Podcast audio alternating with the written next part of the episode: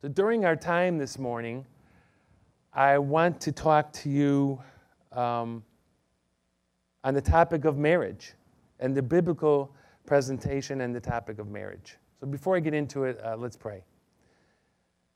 Lord, we thank you so much for this opportunity to be in your house. Thank you, God, that um, for the people that are here. And uh, Lord, I pray that uh, as I've prepared for this message, uh, that you'll give me the wisdom to articulate it, and the hearts would be open and lives would be changed.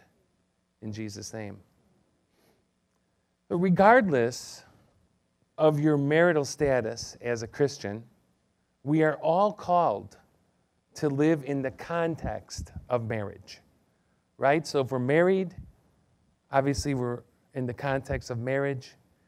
If we're single, we're living in the context, we, we must learn how to live in the context of marriage.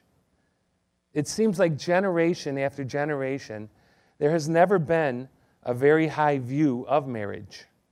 The gap or distance between the biblical view of marriage and the worldly vision is now and has always been enormous, gigantic. Some cultures respect the importance and permanence more than others. Some, like our own, have such a low and casual take, take it or leave it attitude towards marriage, it makes the biblical view almost unintelligible when it is articulated. That was the case in Jesus' day as well, and nothing really new about it in our day. In that regard, when Jesus gave a glimpse of marriage and the disciples saw it and God's will for it, they said, If such is the case of a man with his wife, it is better not to marry.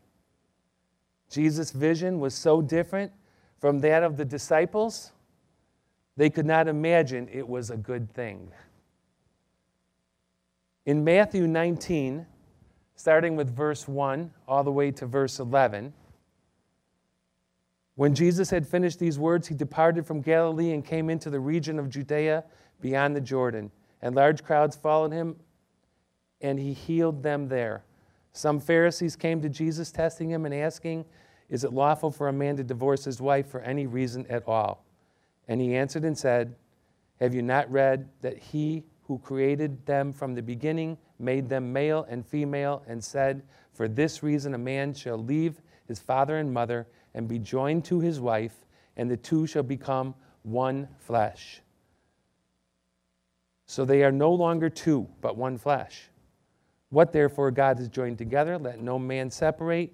They said to him, Why then did Moses command to give her a certificate of divorce and send her away? He said to them, Because of your hardness of heart, Moses permitted you to divorce your wives, but from the beginning it has not been this way. And I say to you, whoever divorces his wife except for immorality and marries another woman commits adultery.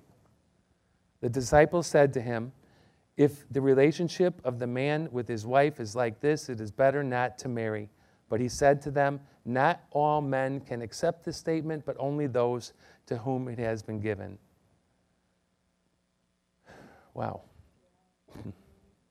Even over 2,000 years ago, when Jesus walked the earth, God's will for marriage was totally rejected. The disciples, along with Jesus, gave reference all the way back to Moses.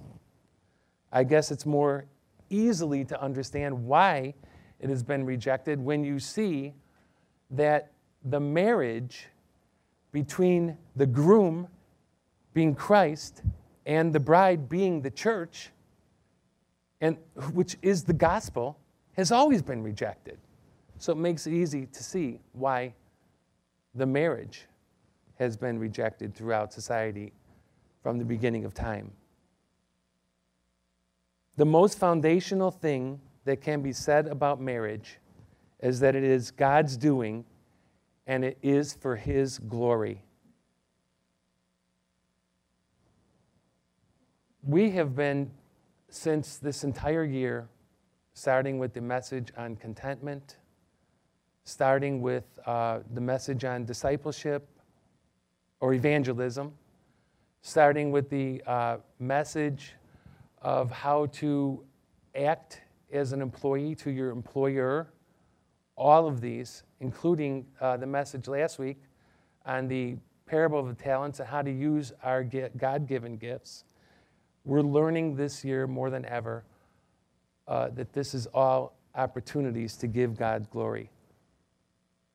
As Christians, we are here. It is our sole purpose on this earth to give glory to Christ. The world does not know it, and they scoff at it. And that is why it is treated as a take it or leave it. And I like to say it's a promise and a kiss. God designed male and female. In Genesis 1, verses 27 and 28, God created man in his own image. In the image of God, he created him. Male and female, he created them. 28, God blessed them, and God said to them, Be fruitful and multiply, and fill the earth and subdue it, and rule over the fish of the sea, and over the birds of the sky, and over every living thing that moves on the earth. And then when we go over into the next chapter, Genesis 2, verses 18 to 24, then the Lord God said, It is not good for the man to be alone. I will make him a helper suitable for him. Out of the ground the Lord God formed every beast of the field, every bird of the sky, and brought them to the man to see what he would call them. And whatever the man called a living creature, that was its name. The man gave names to all the cattle, to all the birds of the sky, and to every beast of the field.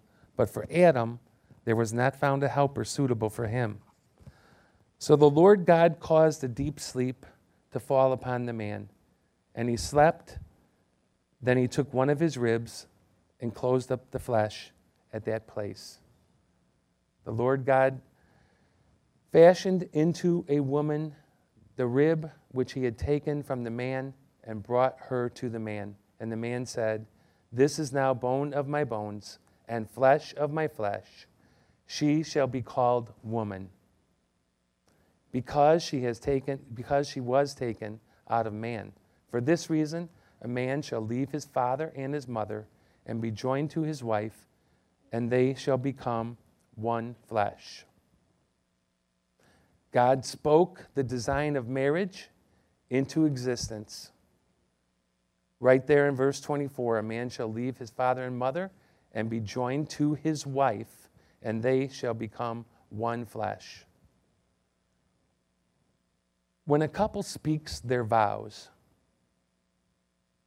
I, Dave, take you, Linda, to be my lawfully wedded wife, in good times and in bad, in sickness and in health, till death do us part.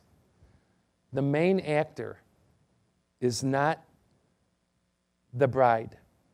The main actor is not the groom, the main actor is God. God joins a husband and a wife into one flesh. It's a mystery how two flesh could become one, but God does it. That's a covenant under Him, and that's where it's done under God at the altar when you take your vows. The world does not know it, and that is why they treat marriage casually and Christians also treat it as if they do not know it.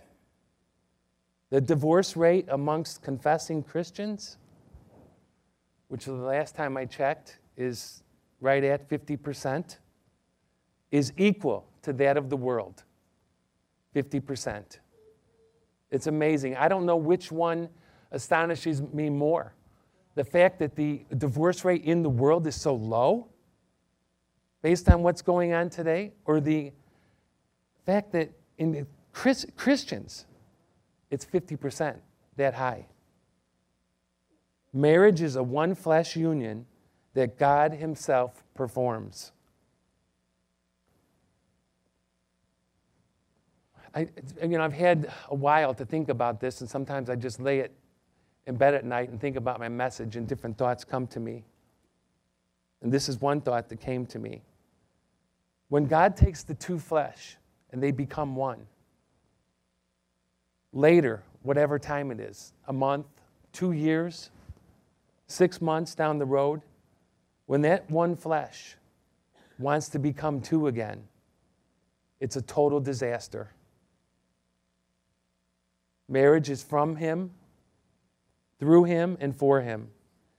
Marriage is a, is a display of God. Marriage is a sacred covenant.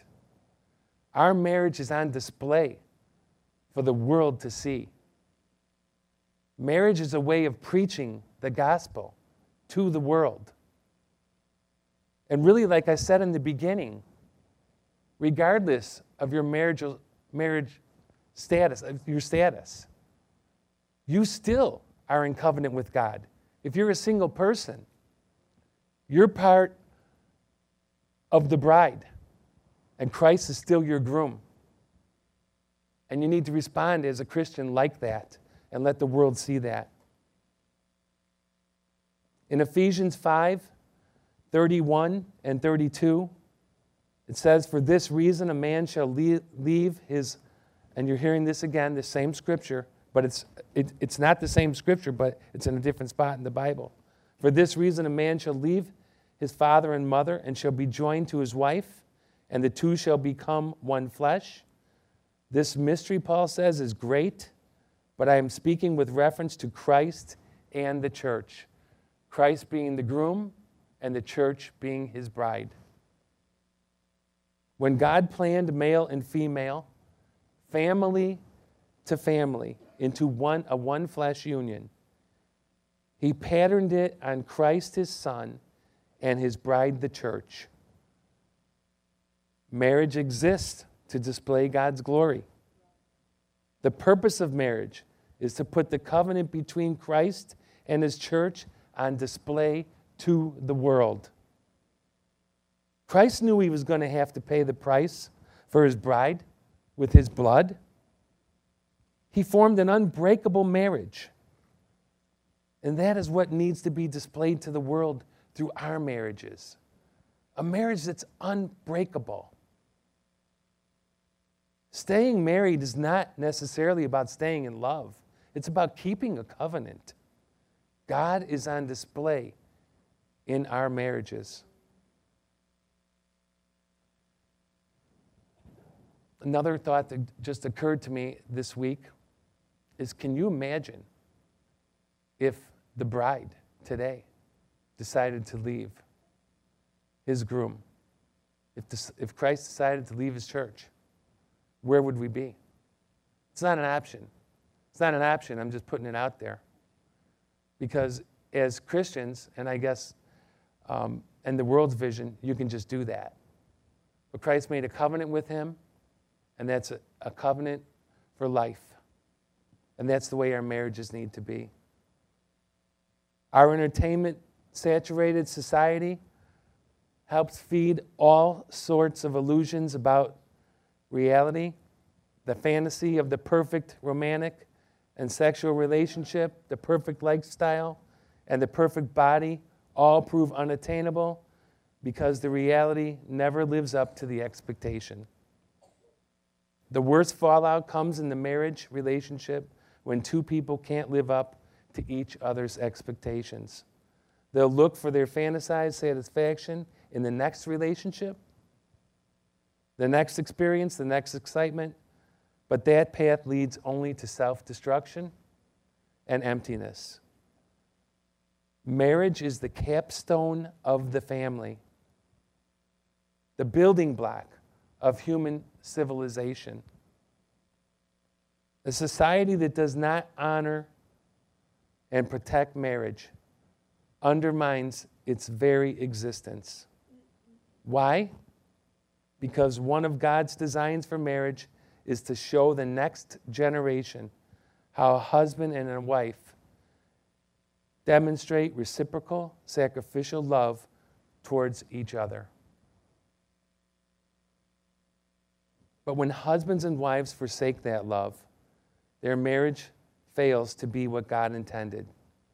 When marriage fails, the whole family fails. The whole family falls apart. When the family fails, society suffers.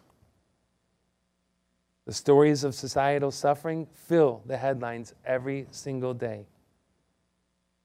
Now, more than ever before, is the time for Christians to declare and put on display what the Bible declares. God's standard for marriage and the family is the only standard that can produce meaning, happiness, and fulfillment. One of the most explicit passages of Scripture that outlines God's standard for marriage is found in Ephesians 5 22 through 33. Wives, be subject to your husbands as to the Lord. For the husband is the head of the wife, as Christ also is the head of the church, he himself being the Savior of the body. But as the church is subject to Christ, so also the wives ought to be their husbands, to their husbands in everything. Husbands, love your wives, just as Christ also loved the church and gave himself up for her, so that he might sanctify her, having cleansed her by the washing of water with the word, that he might present to himself the church in all her glory, having no spot or wrinkle or any such thing, but that she should be holy and blameless. So husbands ought also to love their own wives as their own bodies. He who loves his own life his own wife, loves himself. For no one ever hated his own flesh, but nourishes and cherishes it, just as Christ also does the church. Because we are members of his body, for this reason man shall leave his father and mother and shall be joined to his wife, and the two shall become one flesh. This mystery is great, but I am speaking with reference to Christ and the church. Nevertheless, each individual among you also is to love your own wife, even as himself, and the wife must see to it that she respects her husband. Wives often bear the brunt of that section, but the majority of that passage deals with the husband's attitude toward and the responsibilities to his wife. Nonetheless, here's the wife's responsibility before the Lord. Wives, be subject to your husbands as to the Lord. For the husband is the head of the wife, as Christ, Christ also is the head of the church he himself being the Savior of the body. But as the church is subject to Christ, so also the wives ought to be to their husbands in everything.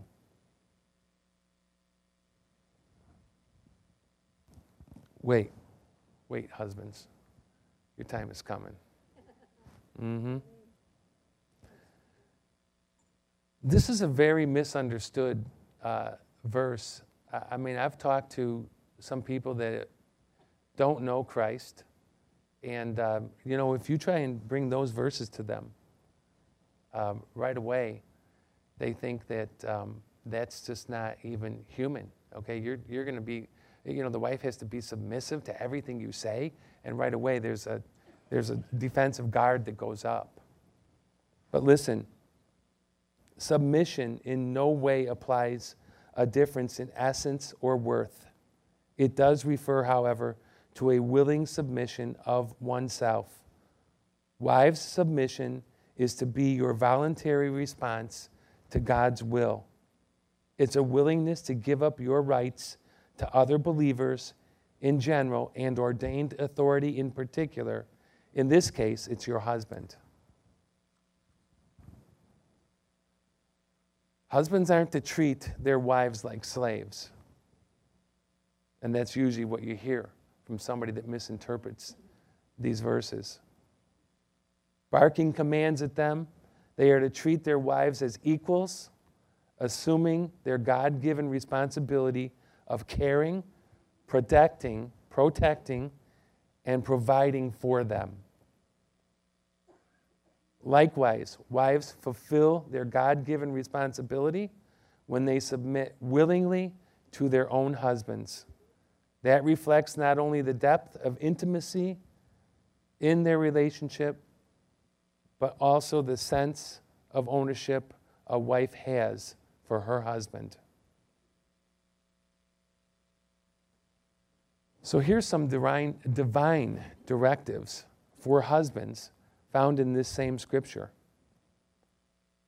After giving the divine guidelines for the wife's submission, Paul explains in the next nine verses of Ephesians the husband's duty to submit to his wife through his love for her. Remember, husbands are to love their wives as Christ loves the church. Husbands, love your wives. Oh, here it is. Just as Christ also loved the church.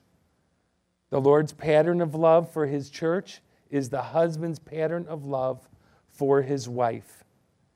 And it is manifest in four ways. Number one, sacrificial love.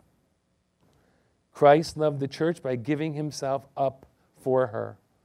The husband who loves his wife as Christ loves his church will give up everything he has for his wife, including his life if necessary. Now, most of us husbands would probably acknowledge literally dying for your wife is not really a possibility under the circumstances of where we're at right now. But I would speculate that it is more difficult to make smaller sacrifices for her.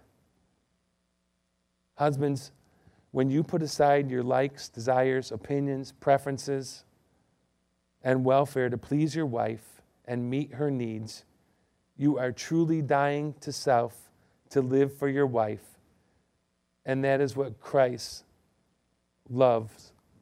That's what Christ's love demands from husbands. Let's talk about purifying love. Love wants only the best for the one it loves, and it cannot bear for a loved one to be corrupted or misled by anything evil or harmful. If you really love your wife, you'll do everything in your power to maintain her holiness, her virtue, and purity every day you live. That obviously means doing nothing to defile her. Don't expose her or let her indulge in anything that the world would bring impurity into her life. Don't tempt her by sin, by, let's say, this is one that, you know, um, I'm guilty of. By, let's say, inducing an argument out of her on a subject you know is sensitive to her. Love always seeks to purify.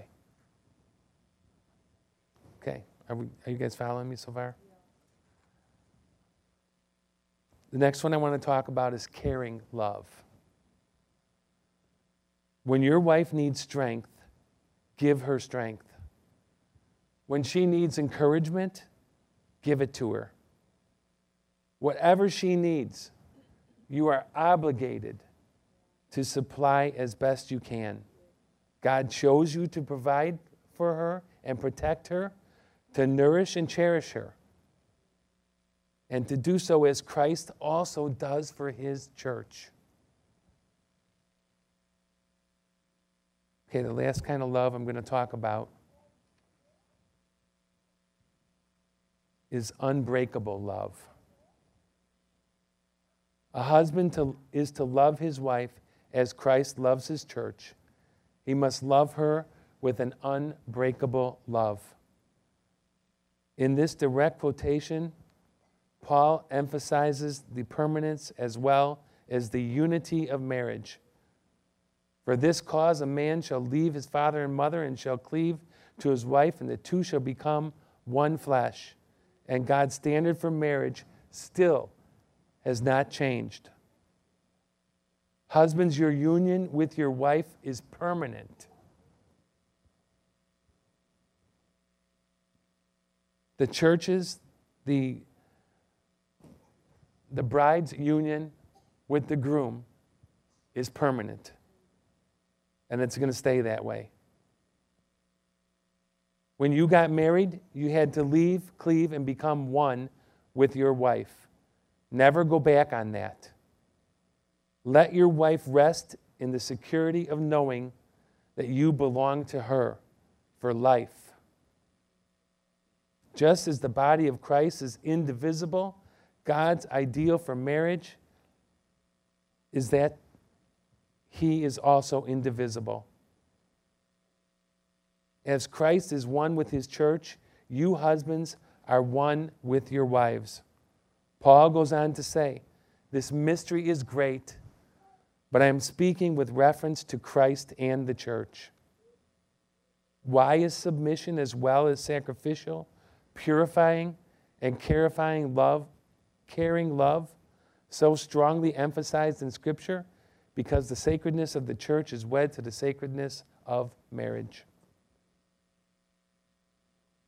Church, your marriage is a testimony to, re, to the relationship between Christ and his bride, the church. Your marriage will either tell the truth about that relationship or it will tell a lie. What is your marriage saying to the watching world? If you'll walk in the power of the Spirit, yield to His word, and be mutually submissive, you can know that God will bless you abundantly and glorify His Son through your marriage.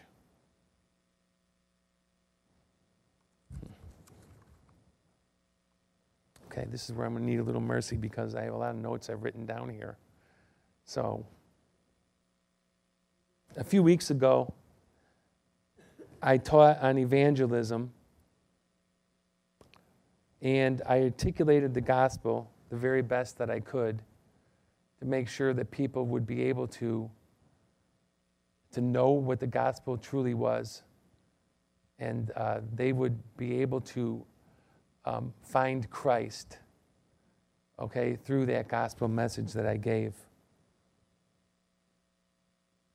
Christ, the groom, and his church, the bride, that's a gospel message.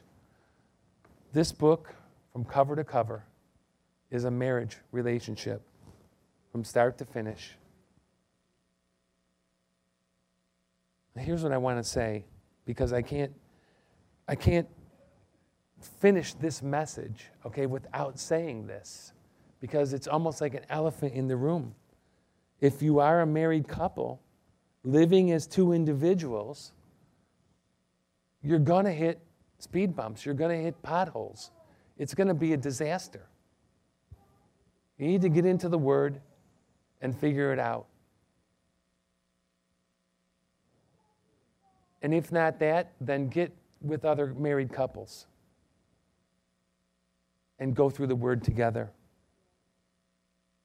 And if you're two individuals living as a married couple without God's blessing, it's not going to happen.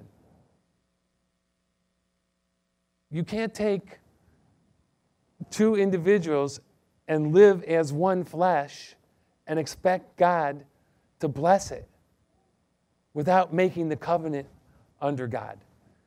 Is that totally understood? Okay, good. Good. So here's five ways that God blesses your marriage. Number one, be fruitful.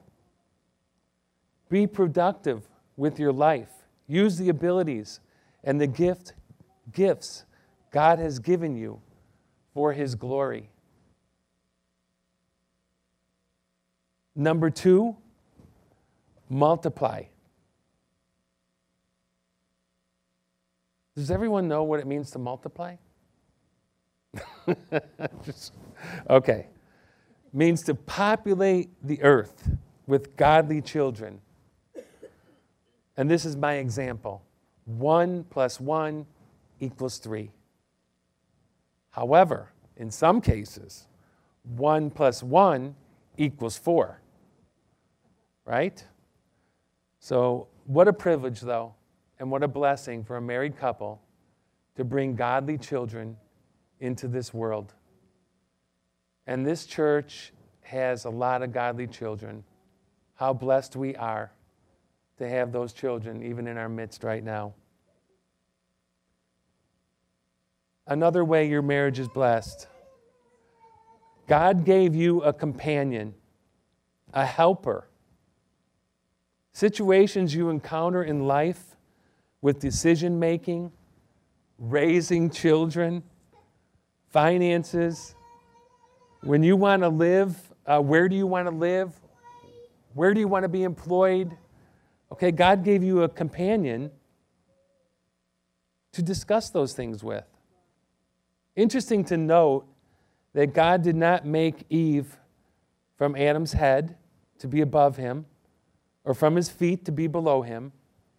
He made her from Adam's rib to be beside him and with him. Number four, accountability. Someone to hold you accountable. Wow, that's, I'll, I'll tell you what, that is a big one in, in, to me because I have seen uh, individuals, individuals, Christian individuals that seemingly are strong in the Lord, they have the word.